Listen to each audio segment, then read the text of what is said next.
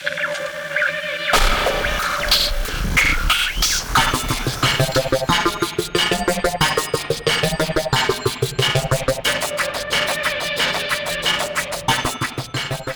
Welcome to Acamedia, a podcast brought to you by the Journal of Cinema and Media Studies. Good afternoon, Michael. Good afternoon. That was you really nailed it. That was good.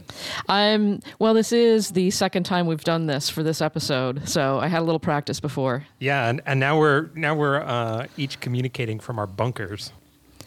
We are. This is uh, so. As I mentioned, we we already did this once about a, a, week ago, five days ago, and a lot has changed in that time. You'd be amazed how quickly things can change. So we are not uh, preparing for SCMS in a couple of weeks. We are preparing for our new digital online future. Yes, uh, as with most universities, I think our university has been shut down for a week, and then we will go back online and, and do classes online in whatever capacity we can manage to figure out in the next week. Yeah, I, I hear it's actually really easy.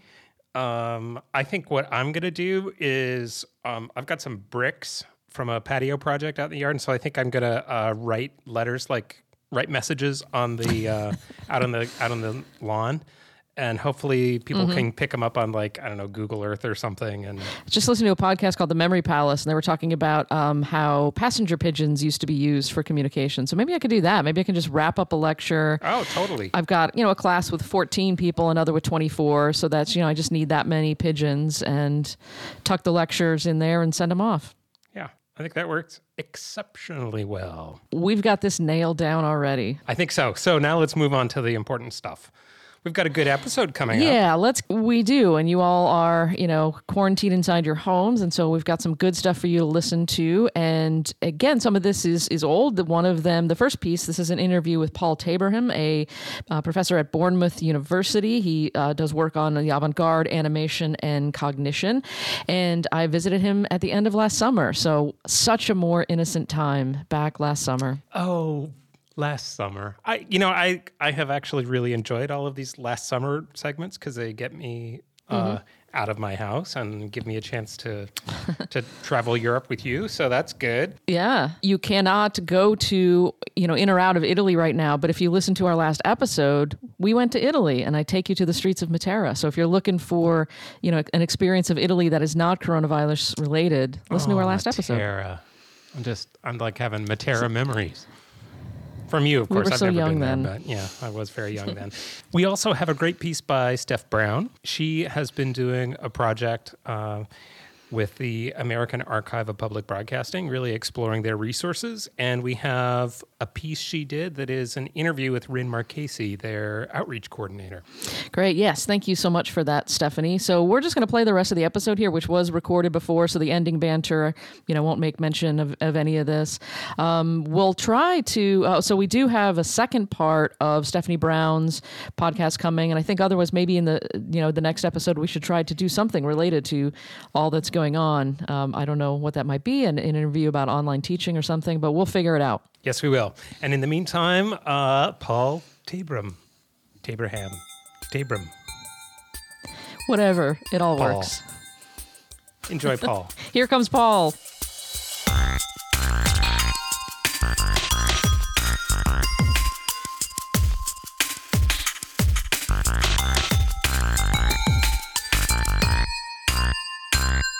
Am continuing my tour around England, and I'm down in the is this the south coast, southwest coast? Where are we, Paul? Southwest. Southwest in Bournemouth, and uh, my guest here is Paul Taberham.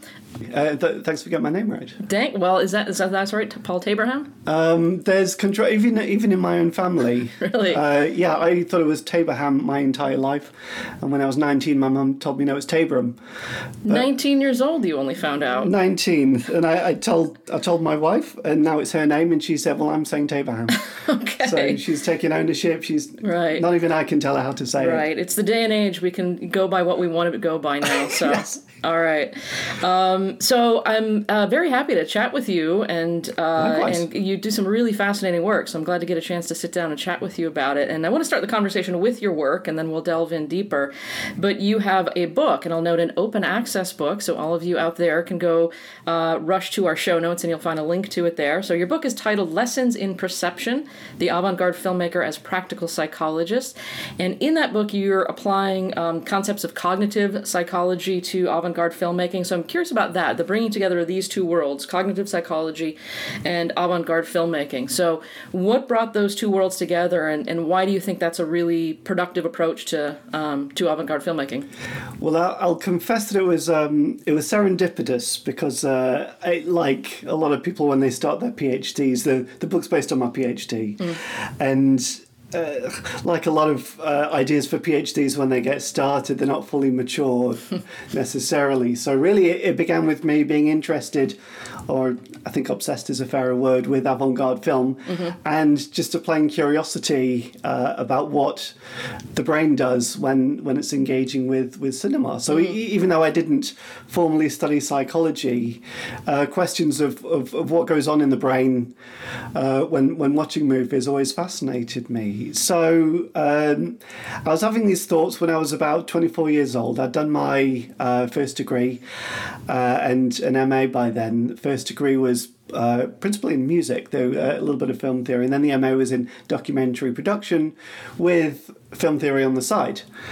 Um, so, by sheer stroke of luck, in 2004, at my sister's wedding, uh, of, of all places, I got talking to her childhood friend, and I told her I was having thoughts about film and what goes on in the brain. And mm. she said you should speak to uh, a friend of mine who's a psychologist, Tim Smith, because that's what he looks at. So, I emailed Tim, and uh, as it turns out, Tim's a prominent member of the uh, SCSMI, Society for Cognitive Study of Moving Image. Mm-hmm. So, he forwarded me to to a book by uh, Joseph Anderson uh, called The Reality of Illusion. And this book, look, um, the principal argument is that uh, cinema is modern technology interfacing with ancient biology. Hmm. So all the senses that we have, uh, the ability to read another person's face, uh, to respond emotively, everything that we do, you know, physically, is all designed for us to uh, evolve in a completely different context. Hmm. Uh, but what Joe suggests is that um, all of these facilities, including mental facilities, are being exploited by uh, filmmakers. So they're kind of practical psychologists, intuitively figuring out how to um, manipulate the mind. Mm-hmm. Uh, I realise I've not even come close to answering your question yet. You're on your way. I'm, on my- I'm still I'm still interested. So thank you. So I read this book, you know, quite quite fascinated, and all the way through, I was thinking, but what about avant-garde film? Mm-hmm. Um, being that that was my, my, my other fascination at the time, and um, I love Joe's book, but what I found in his work and also others is that uh, those that that take a cognitive particularly an evolutionary cognitive approach to the arts, tend to either directly or indirectly dismiss the avant garde. Let's say we evolve the facility to uh, engage with another intentional agent. This is something that we uh, evolved just to just to, to survive in, in, day-to-day actions. Then, to take a simple example, uh, that's what we do in cinema. Then, uh, since we've evolved this facility to engage with others, then we watch we watch movies in order to hmm. um, you know uh, re- rehearse that facility that we that we evolved. So. Um, they'll say things like that, but then I think, well, what about an abstract animation which which does none of that? Um, or it'll make the argument that we're attuned to understand things in a narr- uh, narratively. Uh, memory gets turned back into a narrative, so on and so forth. Well, what about Maya Deren then, mm. right? Um, who sort of works obliquely with narrative but subverts it slightly. So, so what's going on? The most uh, direct rejection of a um, evolutionary uh, approach to the avant garde comes from Steven Pinker, mm-hmm. who said in The Blank Slate uh, that the reason modernist art and the avant garde from which art arose is uh, so unpopular is, is because we replace linear narratives with uh, peculiar stream of consciousness, you know, modern literature, and we replaced paintings of flowers with dribbles of paint and so on. So he says uh, modernism took all the fun out of art. I'm like, oh, you think so, do you? Oh, that's that's where the fun is. You think? yeah, yeah, yeah. Um, so, of course, you know, I, I hear something like that and think, well, that it must have happened for some reason. Right. It couldn't. It, I don't buy that it's just a, a rejection of uh, of nature or of or of our natures uh, as much as anything. Because because there's that argument that uh, we only enjoy the avant garde uh, for some sort of social capital, if, right. if you like. Well, well, anyone who gets into the avant garde knows they're not going to make many friends by by Right. doing that. You're not going to start too many conversations in the grocery store with. no, or even make many other friends who, who like it, and those who do can be a little socially awkward. so, um, so, so, what is it? To finally come come around to your to your question, then uh, that's uh, part of what the project was about was trying to find uh, an evolutionary explanation for why we we engage with avant-garde film. So let's say then that I had that to uh, contribute to the field of evolutionary psychology.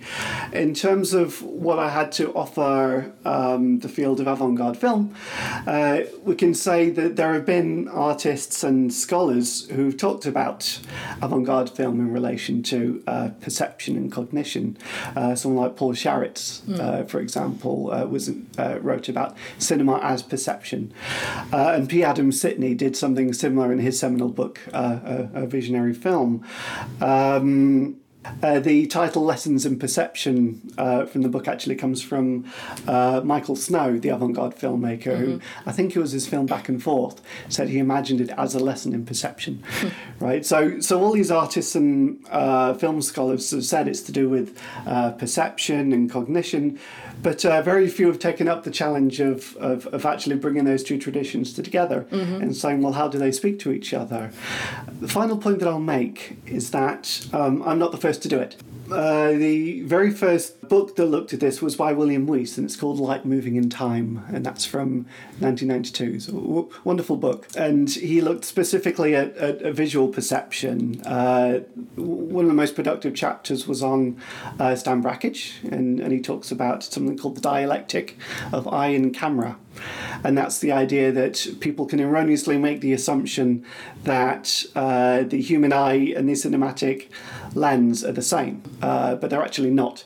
So the dialectic of eye and camera is about coaxing out the distinctions or differences between between them. So in a, in a way, my book uh, attempts to extend uh, that concept to other filmmakers he didn't look at, notably Robert Breer.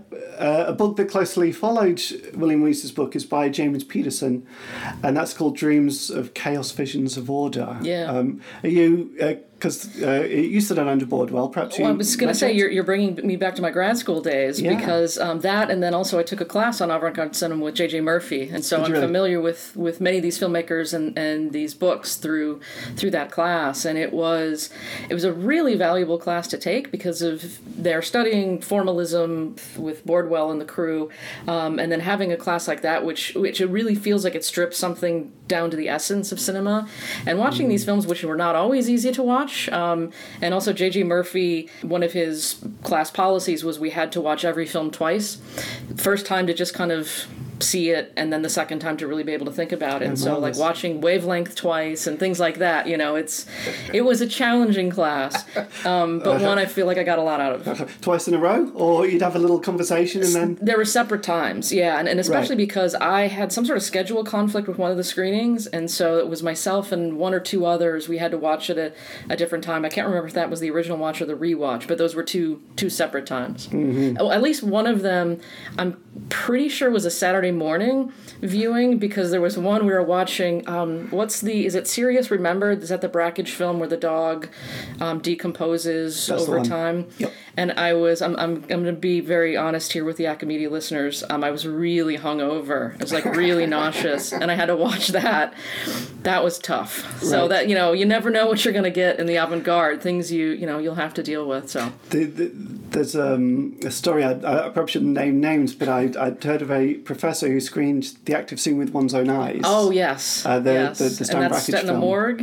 Um, yeah, it's a, an autopsy. Autopsy, Uh, great. That's what apparently the word autopsy is like uh, the ancient Roman word. It literally translates to the act of seeing with one's own eye. It's such a beautiful title, by the way, just a side note. But yes, uh, to see it, to see the body, Yeah. you know, being being disassembled. And this professor apparently was eating a sandwich during, during the screen. Uh, yeah. Well, and I think this this justifies applying cognitive psychology to this because these are like when I think about those films, I think about my mental processing of them and like I can vividly see myself in that space watching that film what I felt like like I'm not remembering the nausea but I'm remembering sort of like and so it's very much a a mental experience of, of thinking back and, and watching those films Right. Yes, and, and some of them very much want to draw your attention to what your brain is doing. Right. Which also is intriguing than trying to think like you do in your book of what were filmmakers trying to do? Like what are they why are they doing this? What are they asking of spectators? And I presume that's another aspect that cognitive psychology can help unlock. So it's not just the experience of the person taking it in, but the experience of the person or the intention of the person making it and the kinds of things they're trying to do. Right, absolutely. Paying paying attention to their own nervous systems. Um, the original title of my book was Senses, Muse, and Lessons in Perception. But we decided that was too long, so we took out senses muse. But that speaks directly to, to what you were saying, and, and that phrase using the sense as muse comes from uh, a letter that Stan Brakhage wrote to the uh, film critic Jonas Mekas in about 1963. So, so Stan was very much interested in that, seeing, uh, uh, uh, paying attention to his own visual facilities, squinting. um, say, you know, if you if you shut your eyes really tight and maybe lightly press against your eyes, you see little speckles and things like that. Yeah. So, so what is all that, and can we pay attention to it to make it aesthetically interesting? Yeah.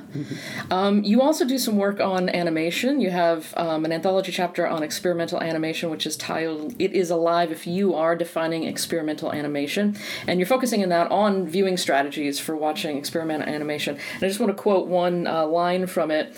You write A common misconception is that experimental animation, along with other art forms which directly challenge a spectator's habits of engagement, such as contemporary dance, atonal music, or abstract painting, should be understood as elite, intended only for a specialized audience. And we've already discussed there is a little factor of that, as, as you were talking about with the avant garde. But I'm curious, so in this article, then how do you position experimental animation to address that misconception? And as we're talking about, you know, taking classes in, in this, how do you overcome reticence um, students might have, colleagues might have, to explore the, the avant garde in something like experimental animation? Well, I have reasonably large cohorts. Okay. So, so you know, around 105 per, per lecture. So I'm sure you've experienced this as well. That um, you'll show a movie, you'll introduce an idea, and uh, there might be a buzz in the room. um, maybe you're projecting the, but not you specifically, but you know, you never really know whether someone's falling asleep or doodling, and maybe someone else's life is being changed forever. So I'll, you know, I'll try and speak to those who care about it, and maybe those who are uh, maybe feel like they're being forced to eat cultural vegetables might might catch some of that enthusiasm along the way. One way uh, I can make it more accessible or, or of interest because uh, I teach the theoretical p- component of a uh, production-based degree. So all, all the other lecturers or professors, as you would say in the US, um, on my course are from industry or who are artists. I'm uh, I'm the only um, scholar. So the students on, on my course generally uh, aspire to work in the uh, commercial industry rather than as independent artists Right. after after graduation. Uh, so one way that I can make it more of interest to them is by saying that there is uh, a deeper connection between the avant-garde and the commercial realm than you might think. Uh, not only things like Oskar Fischinger making animation for uh, Fantasia, for example, uh, but also in a movie like uh, like like Ratatouille. Um, if you recall, there's a scene where is it Remy the the rat? Um, tries two different flavors together, like a strawberry and a hunk of cheese or something.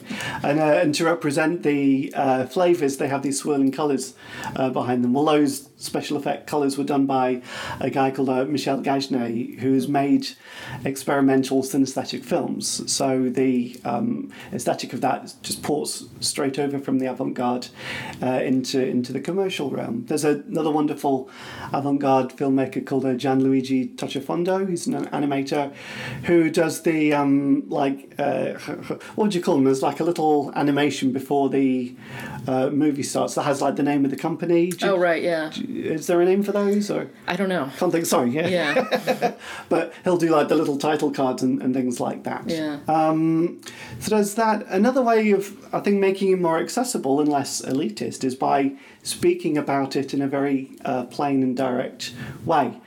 Um, so even though the films evoke more than they tell, and they might be quite oblique or suggestive or obscure, that doesn't mean that you have to talk about them in that way. uh, you can talk about the avant-garde in very co- concrete terms, and I think in terms that um, are easy for students or anybody else, for that matter, to grasp. If you say, uh, you, you know, these sorts of films evoke more than they explicitly state, uh, they can understand that. If you say these sorts of films draw attention to their own medium, so you might, you know, be able to visibly see thumbprints on the on the clay or the film sprockets or something like that, they understand that. Another way to make students connect with it is by asking uh, directive questions. So if I was to show them, let's say, Dimensions of Dialogue by Jan Svankmajer, um, and say, what does this mean? I'll probably, you know, hear crickets and uh, tumbleweed will drift across the, the room. Uh, for any listeners who don't know it, it's a film with uh, three different parts. Uh, but one of those three parts involves uh, two clay busts these stout men. Do you know this film, Chris? I do not. Haven't seen that one. JJ Murphy didn't show that one. Ah, so- okay, okay. Yeah, look it up. It's wonderful. Okay. uh, Dimensions of Dialogue. So in it, then you got these two clay busts of these sort of stout men, and they they're staring at each other, and they're um, stop motion animated, and then one of them opens their mouth, and out comes a shoe, and then the other one opens his mouth, and out mouth, and out comes a lace, and the lace goes into the shoe, and then one um, opens his mouth and out comes a toothbrush. The other one, uh, toothpaste comes out. And it, and it goes on like this a pencil, a pencil sharpener, everything's fine. And then uh, one spits out a shoe and the other spits out a pencil sharpener. And the, you know, uh, the sharpener tries to do the shoe and then, and, and, it's the same, you know, it, things keep mismatching and suddenly these two giant busts, you know, their heads start melting and they look exhausted by each other. Um, so if I ask the students, what do you think of this then? Usually nothing. But if I give them sort of sort of directive questions or start hinting at things, uh, there seems to be a film about communication. What do you think Svankmajer is trying to say? Then- kind of lead them. yeah, that'll lead them into you know uh, okay maybe sometimes people can you know uh, be on the level with each other and sometimes there are misunderstandings and you know so on and so forth. Uh, they can sometimes be embarrassed by thinking uh, obliquely or they wonder if they're allowed to or supposed to. Right, or they're afraid of being wrong. Yeah, yeah. And especially that seems such a complex area for avant-garde because so much of it does seem open to interpretation. And I have, you know, the students in my class, I teach TV classes, and it's the, you know, it's, you know, relatively speaking, kind of simple text, and you can say like, "What did you?" Or you know, like I'll show a clip and say, "Just describe to me what you saw," and they'll be quiet. Like there, there's a reticence of, of putting a personal interpretation on the line, and so with the avant-garde, it's it's I think even more room for saying things which might make them even more reticent to say, you know, which which should be the opposite because it should be kind of you you know go ahead, be off the wall, come up with something. Right, But I right, can see that right. kind of reaction. And you, you'll get both. Usually, you know, most people will be reticent, but I find most year groups there'll be some brave soul who's willing to go out on a limb. I was, you know, that eager. That was you. you know, at the front with waving his arm and oh, oh, me, please. Well, you have added something new to your plate then, uh, because you have a YouTube lecture series. So I wanted to ask about that as well. Sure. Um, and it's about, and clearly you, your uh, work is is really interested in aesthetics and how we process them, and that seems to be the direction of your lecture series. You've got four videos up there as we speak. There might be more by the time this gets heard, um, but this is basically a, a lecture series on the philosophy of aesthetics. So you've got overviews of topics such as the philosophy of beauty or theories of humor. So, what drove you to add this piece, this sort of public facing piece? What made you want to do this? And then, what do you hope you get out of it? What do you hope others get out of it? I, I can answer that question from a few different angles. In terms of the careerist angle, the uh, uh, the ref, uh, this wouldn't be a, a refable output then. Okay. Uh, but in the UK, lecturers can be uh, can choose to specialise in either ref, research excellence uh, framework, um, which is uh, teaching excellence, and uh, KEF, which is uh, knowledge exchange.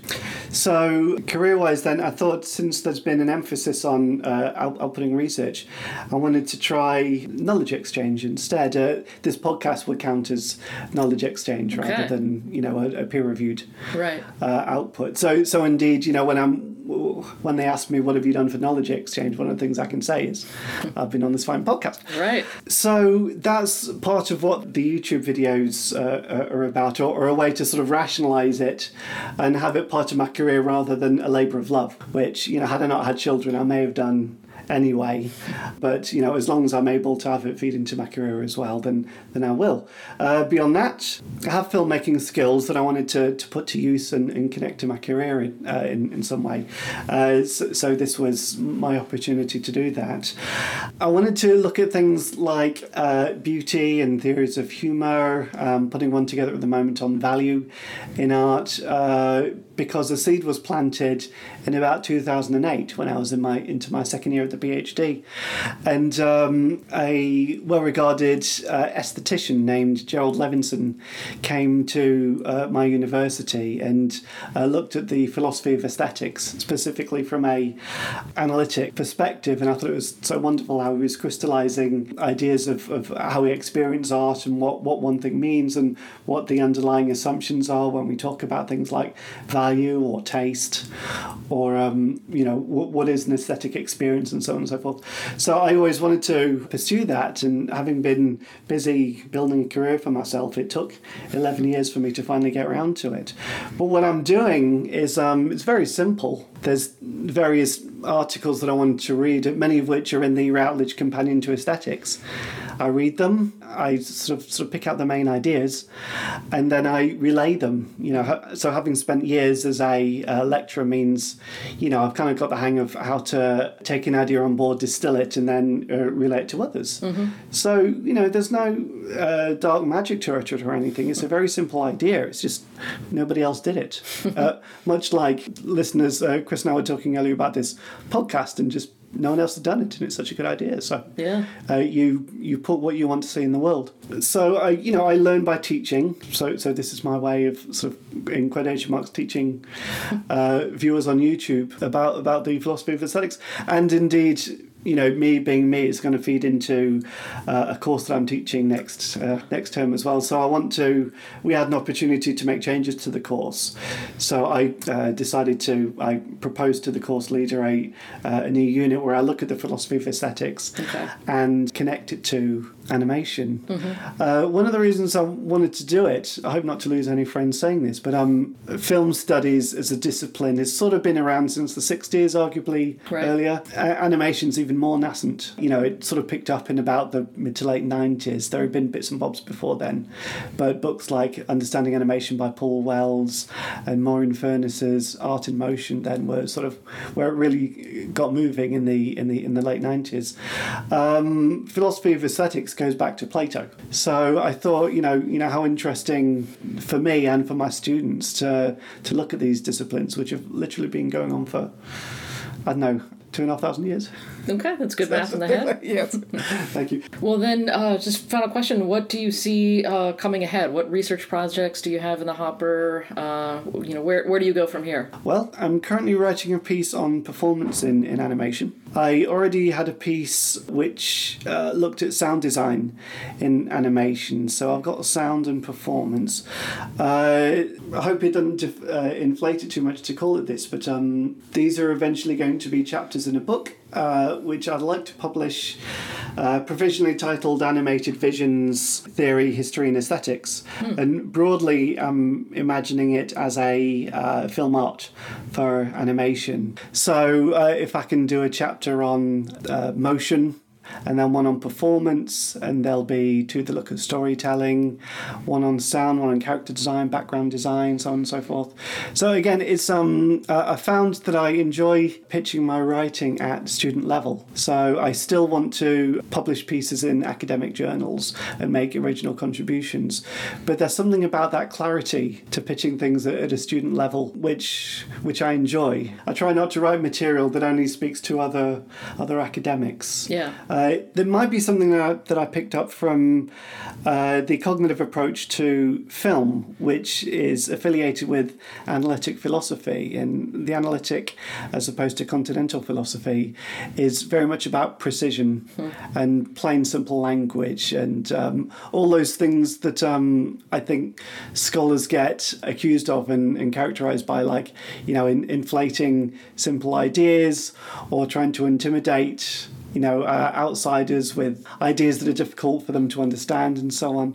Um, I like precision, clarity, simplicity, uh, and insights. Yeah. And as best I can, then I want to I want to feed that into writing for student level, even if people uh, postgraduate level or established scholars would find it helpful as well. Well, it seems like there's certainly a burgeoning area of interest in animation among our students today. Um, so that will be a useful textbook. Thank you. It's a few years down the line yet, but I appreciate you saying that. Thank you. All right. Well, I look forward to that. And thanks so much for uh, spending time chatting with me today. It's been an honour, really. Thank you so much.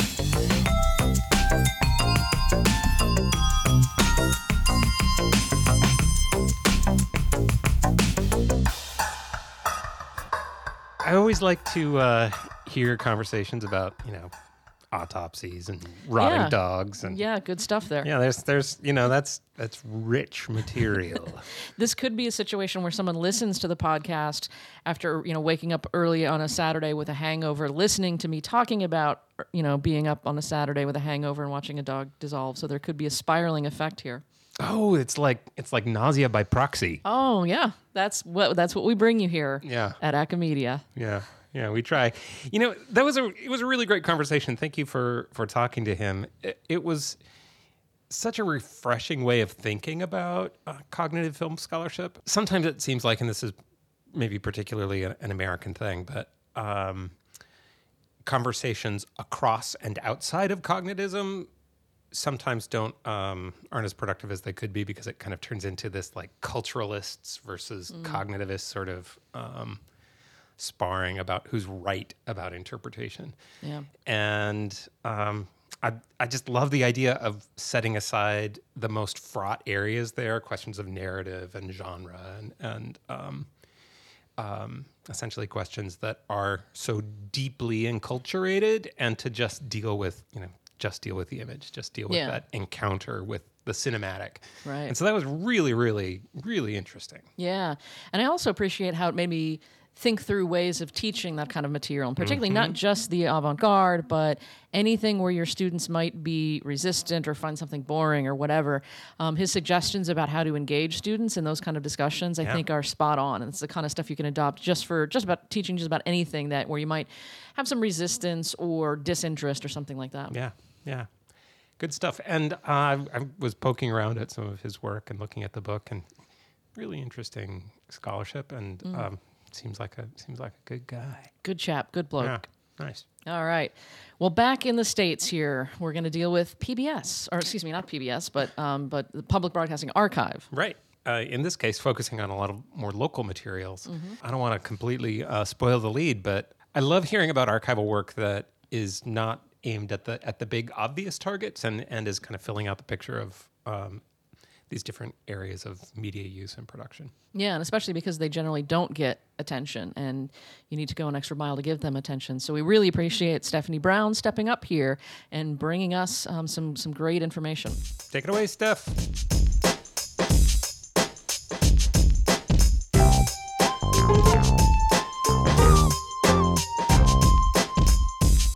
Almost sad that people don't have enough, as much time as I do to sit in the archive. I've learned so much about my place and time in history by looking at specific events through the content within the archive. My name is Ryn Marchese. I'm the Engagement and Use Manager of the American Archive of Public Broadcasting, which is a collaboration between the Library of Congress and WGBH Educational Foundation in Boston. And together, our mission is to coordinate a national effort to preserve at risk public media and provide a web portal of discoverability for historical public radio and television programs. Today, I'm bringing you the first in a two part series about the American Archive of Public Broadcasting, a collaboration between the Library of Congress and WGBH Education Foundation in Boston. This first part is an introductory interview with Ryn Marchese, who is the Engagement and Use Manager at the archive. In this segment, she's going to tell us a little about what she does with the archive, how the archive web portal works, and a preview of what kinds of amazing resources the archive offers scholars local stations, teachers, and anyone interested in the history of public media. In just doing research around this segment, I've been so excited by what I found available through their website, and I would highly recommend everyone go check it out. I'll be putting links to not only the archive itself, which can be found at americanarchive.org, but also all of their social media links and the specific exhibits and resources that Ryn discusses in the interview, just as a starting point for anyone who wants to check it out.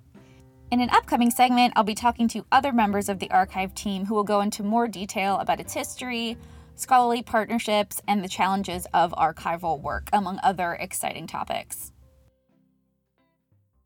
While the American Archive of Public Broadcasting officially began to take shape in 2010, the conception of an archive of public media can be traced back to the Public Broadcasting Act of 1967, signed by President Lyndon B. Johnson.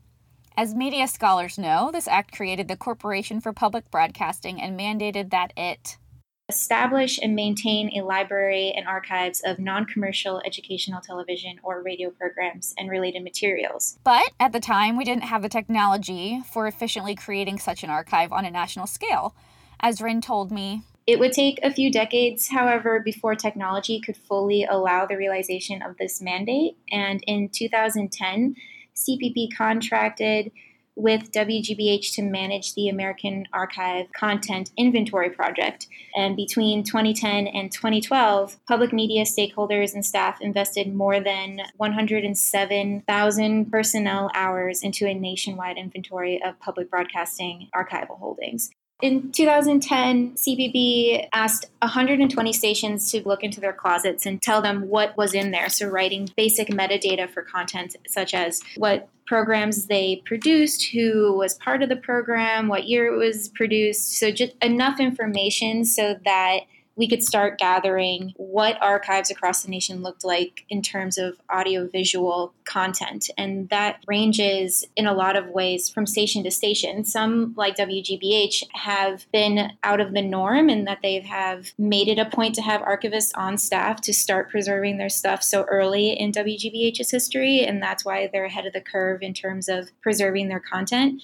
But there are also stations across the nation that don't have the resources to do that. And so their stuff stuff has been in boxes for years or they've started digitizing and they can do that on site, but they don't know the proper way to organize it. And with turnover at institutions, it's hard to maintain that certain level of cataloging. We meet stations where they're at and then help bring them up to speed in terms of preservation practices. Part of the work of the AAPB is helping local stations figure out how to digitize their materials and to find resources for that work there are really two grants that provide opportunities for audiovisual archives to preserve their work, and that's the National Endowment of Humanities and CLIR, which is the Council for Library and Information Resources. We mainly reach out to stations across the nation and let them know that these opportunities exist and that through these programs they can digitize their work she also told me about one particular initiative she's really excited about in this area. So, digitization is one of the most expensive barriers to preserving archival content. And outside of applying for grants, we've become friendly with different digitization vendors across the nation, including George Blood in Philadelphia and he was at one of our sessions at the AMIA conference, which is the Association of Moving Image Archivists, and it was about how we were taking audio from our content, putting it through a computer generator to then create transcripts. And transcripts are very important because it at least it gives a sense of what's in the program. Sometimes it can be keyword accessible or you can at least search some specific dates. At the end of this meeting, we said we have all these transcripts available online and we're asking the public to help us edit these transcripts. And George approached us and he said, It would be great if your participating stations gathered their community and if they edited 20 of their particular station's transcripts, then I will digitize 20 of their tapes from their archive for free. And so, of course, we jumped on this opportunity. How could we make this work? And so we established the Transcribe to Digitize Challenge, where participating stations in the AAPB can opt in and they basically tell us what transcripts they want in our program called Fix It Plus, which is accessible to anyone at fixitplus.americanarchive.org. And they can select a specific station that has opted in and correct transcripts line by line. And if they help correct 20 or more transcripts, George Blood will digitize 20 or more tapes from that station's collection. So I've been bringing that to senior centers, which is really great for having local folks engage with content that they lived through. And it's great to have local folks edit specific county names or mayor names because th- those are the mainly what the computer can't translate. So now that the archive is up and running, Ryn is in charge of a great deal of outreach and coordination of various stakeholders. As the engagement use manager, I am responsible for leading outreach and audience engagement campaigns, both locally and in collaboration with our participating stations across the nation. And I oversee communication with three advisory boards that help guide and direct the AAPB in the areas of education, scholarly pursuits, and station services and outreach.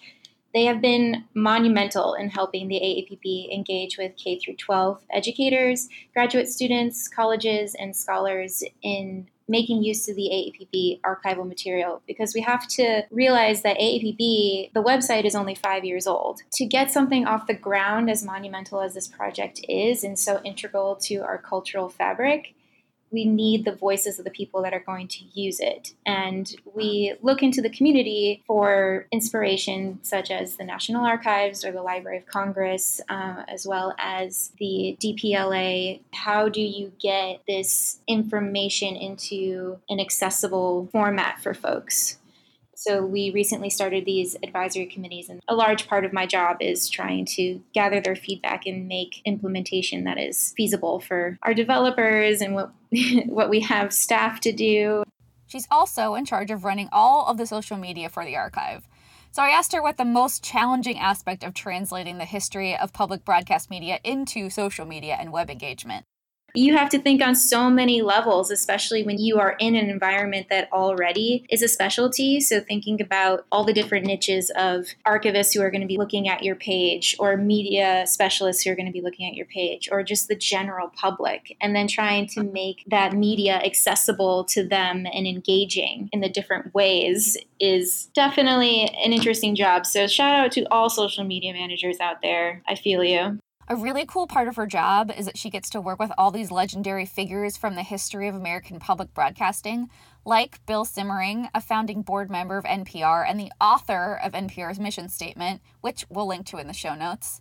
So we have Bill Siemering on our executive advisory council, and Bill helped found the NPR statement in that public radio should be educational, should be challenging, should start conversations Siemering was first introduced to radio as a student at a two room country school near Madison, Wisconsin, where they would sometimes listen to Wisconsin's public radio station, an early template for NPR. And I did a presentation with him, and I learned so much about Wisconsin public radio, especially because that's kind of where public radio started, and that it was meant to be educational for kids out in rural cities because that was the only way they could sometimes get classroom content, especially during periods where people were sick and had to stay home. So that kind of translation of information then branched off into radio dramas and news. You know, it, it's fascinating to, to see the history of public media.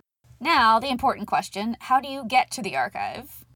Anyone within the United States can access the archive at americanarchive.org. From there, the homepage offers different access points to our collection, including a general search, our special collections, which highlight specific series that we think are gems in the collection but wouldn't necessarily be sought out or found. And then underneath the special collections part of our homepage, there are the curated exhibits, where these focus on themes, topics, and events of cultural and historical significance. In the exhibits, curators from the Library of Congress or staff members, or we sometimes hire scholars to help us create these exhibits. They contextualize all the digitized primary and secondary sources of public television and radio materials, and they present a diversity of perspectives concerning the exhibit's focus. And as a result, AAPB exhibits are often illuminating how public broadcasting stations and producers have covered the exhibit's theme when you look at exhibits from that point of view, it's not like we're taking a stand on a specific topic. It's really looking at how public broadcasting has covered that one topic. I also asked her to highlight some of her favorite exhibits and collections. Among the collections preserved are more than 13,000 episodes of the PBS NewsHour collection, which is really cool because it dates back to 1975. Today, we launched the LGBT plus collection, which has over 2,300 programs from 58 stations across the nation. It's a huge collection, and all of that is available online, which is great because you have a chronological view of LGBT plus topics represented in public media from 1950 to 2018 there's a series called Woman from WNED from Buffalo, New York, and it's a 1970s show hosted and produced by a woman. And you could maybe find that series if you search for feminist topics, but it's great to have a specific link to a special collection that has a finding aid with detailed information about the content, such as its creator, recommended search strategies, as well as related resources. So that's what the special collections are. They they highlight a collection and give a little bit more context behind the creation of that show. The archive also has over 1,300 programs and documentaries from National Educational Television, which is the predecessor to the Public Broadcasting Service, and something everyone I talked to was really excited about. They have raw, unedited interviews with eyewitnesses and historians recorded for American Experience documentaries, including Stonewall Uprising, the murder of Emmett Till, Freedom Riders, 1964, and the abolitionists, among many others. Ryn specifically talked about an interview she'd watched with Emmett Till's mother and one she'd watched with Rosa Parks. There's a really great unedited interview with Emmett Till's mom talking about how she knew that her son was murdered and what that effect had on her before she even got the news. That's a story I've never seen within an edited production, so I was completely enthralled in her storytelling. One of my favorite things to witness in these raw interviews is that there's a person, say Rosa Parks, sitting there, and she has a producer saying, Thank you very much for telling that story, but do you mind retelling it with the question in there so when we edit it, we can have the, the question in there? And she does it. You know, so it's it's interesting to see that after 50 years, Rosa Parks is now acclimated to how media works around her and how it, it packages her story. If you aren't sure what you're looking for, sometimes looking at the search bar of an archive can be overwhelming. So, Ryn had some tips for starting an expedition into the site and some explanations of how to use the search capabilities. Through the general search on our homepage, the public can access what we call the Online Reading Room, or ORR. Briefly, in looking at the content, there, the, there are three accessibility options. The first is available online. That means that this content can be viewed within the United States because we don't have international access currently because of copyright. Next is all digitized. You can check this box if you wish to see a list of everything that has been digitized and contributed to the AAPB. Due to copyright, some of these materials contain third party materials, and so they are not permitted for public release.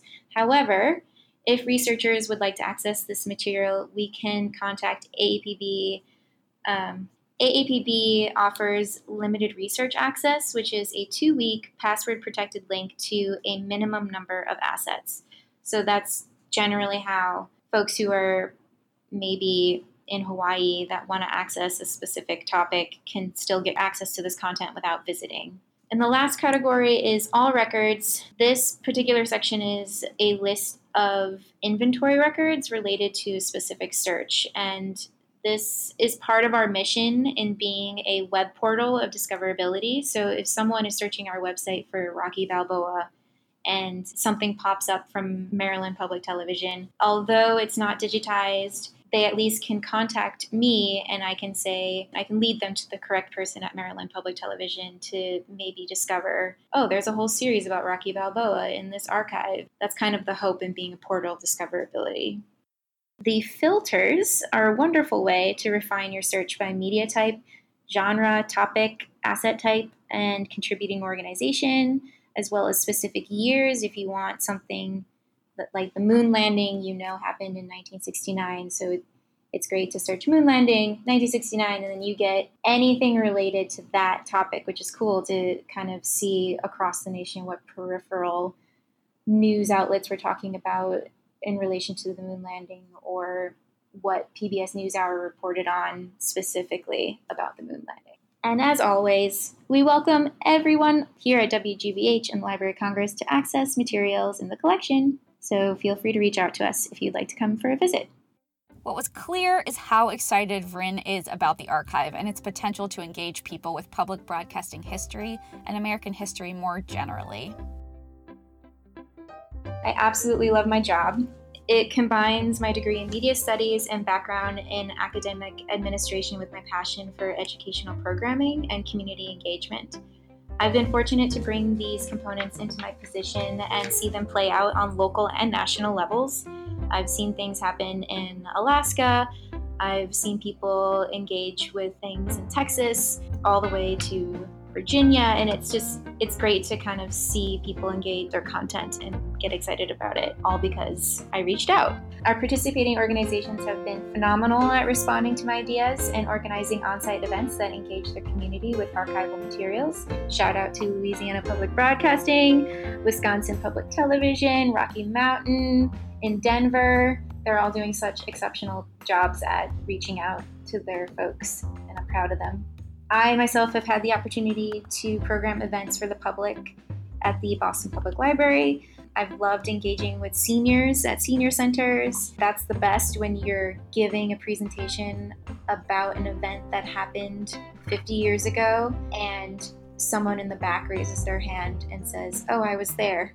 In those moments, you kind of transcend as an engagement person. You see oh, this is where I am in the timeline. This is where they were in the timeline. This is what that content will mean going forward for both of us. And it bridges such a large gap. It's phenomenal. So the possibilities are endless when it comes to engagement and use of archival materials. Public media is inherently curious, and I'm so lucky to be in a position that continues to bring these topics and perspectives back to the public and to work with a knowledgeable and enthusiastic team my ideas would fall flat if it weren't for the support of my team and local and national colleagues and the volunteer advisory members that I help manage.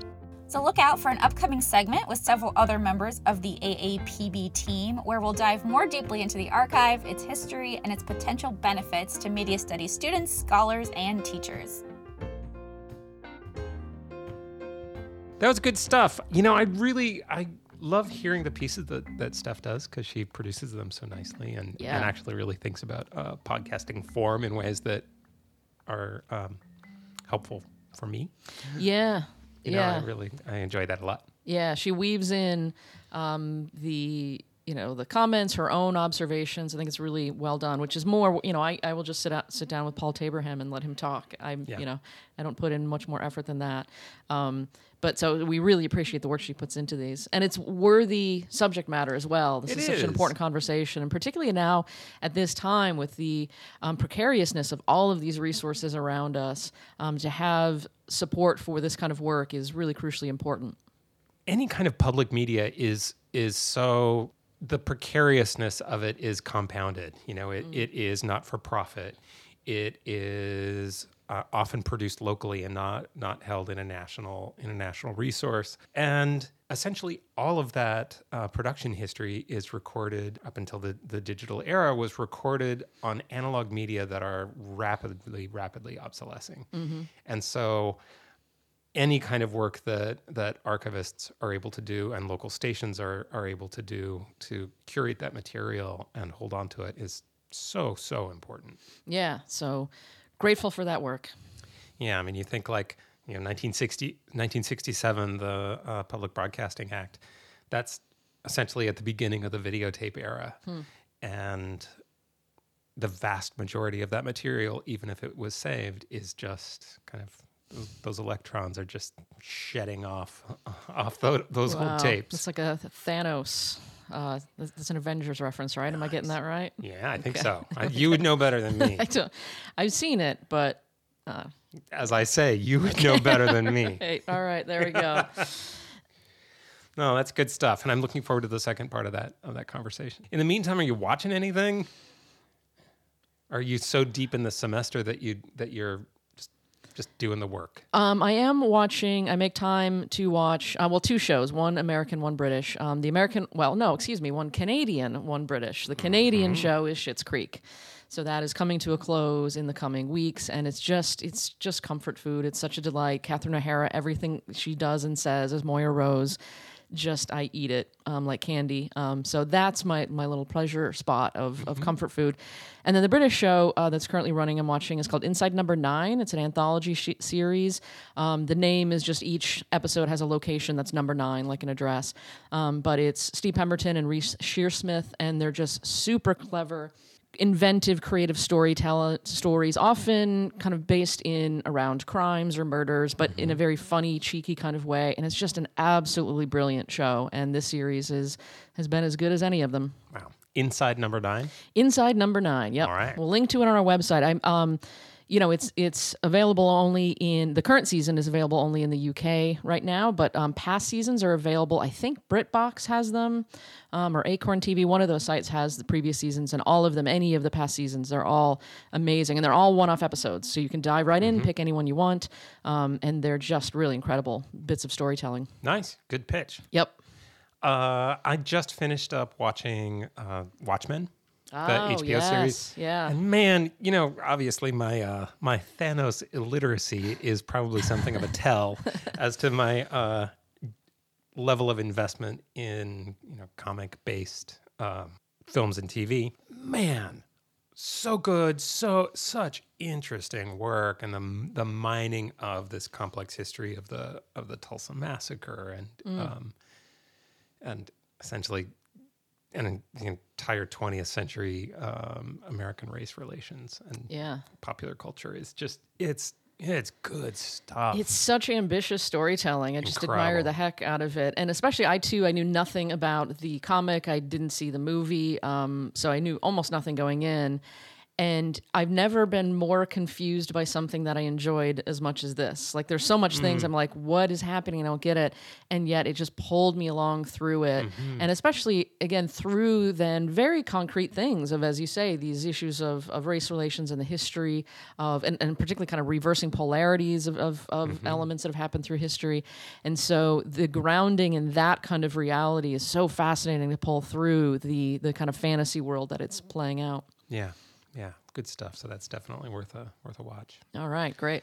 Well, ACA Media is brought to you with the support of the University of Notre Dame, as well as Denison University and the Society for Cinema and Media Studies. Thanks to all our supporters out there. We greatly appreciate it. We, uh, we appreciate hearing from you as well. We've got a whole litany of ways that you can contact us. What are they? And do we ever want to try to drop them in the moment? Do you like the way that I set that up so that you have to say yes, right. So we have a website, aca-media.org. Oh yeah, that's it. We've got a an email address, info at aca. aca-media.org. Oh, really? One. Okay. All right. Right? Easy enough. Sounds good to me. Yeah. And then How about that Twitter? Twitter. Are you on the Twitter? I'm on the Twitters way too much, and it's poison, and I drink it down every single day, and it rots my insides. Not as much as Facebook. We'll have, we'll have to have that argument or another episode. Uh, but we are on there, and I do retweet a whole bunch of stuff in the academic world. Um, particularly, there there are strikes going on in the UK. Um, there's an extraordinarily um, um, difficult situation going on at UC Santa Cruz, where TAs went on strikes to get livable wages, and many of them have been outright fired. Um, so if you want to keep up with that situation, ACA underscore media is our Twitter handle. Right on. Yeah, and I remember our last um, episode, which I think was was supposed to be our year ender, though it came out in January. Um, we called for more strikes, but we, you know, the kind of consequences that are coming from strikes in the U.S. are are really difficult. That's, uh, you know, the labor situation in the U.S. in general, not good stuff. Not getting better. Well, that's.